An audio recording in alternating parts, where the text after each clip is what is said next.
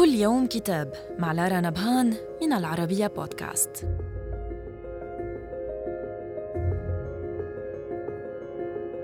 نتناول اليوم كتاب الثقافة في زمن الجائحة من تأليف الدكتور سعد الباسعي.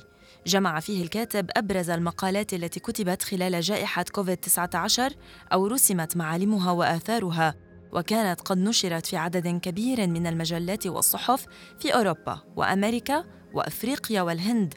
وتم اختيار المقالات التي نشرت ترجماتها على موقع الشرق الأوسط بعناية لتجيب عن سؤالين شغلا المثقفين حول العالم خلال جائحة كورونا وهما ماذا حل بالثقافة في سنوات الجائحة؟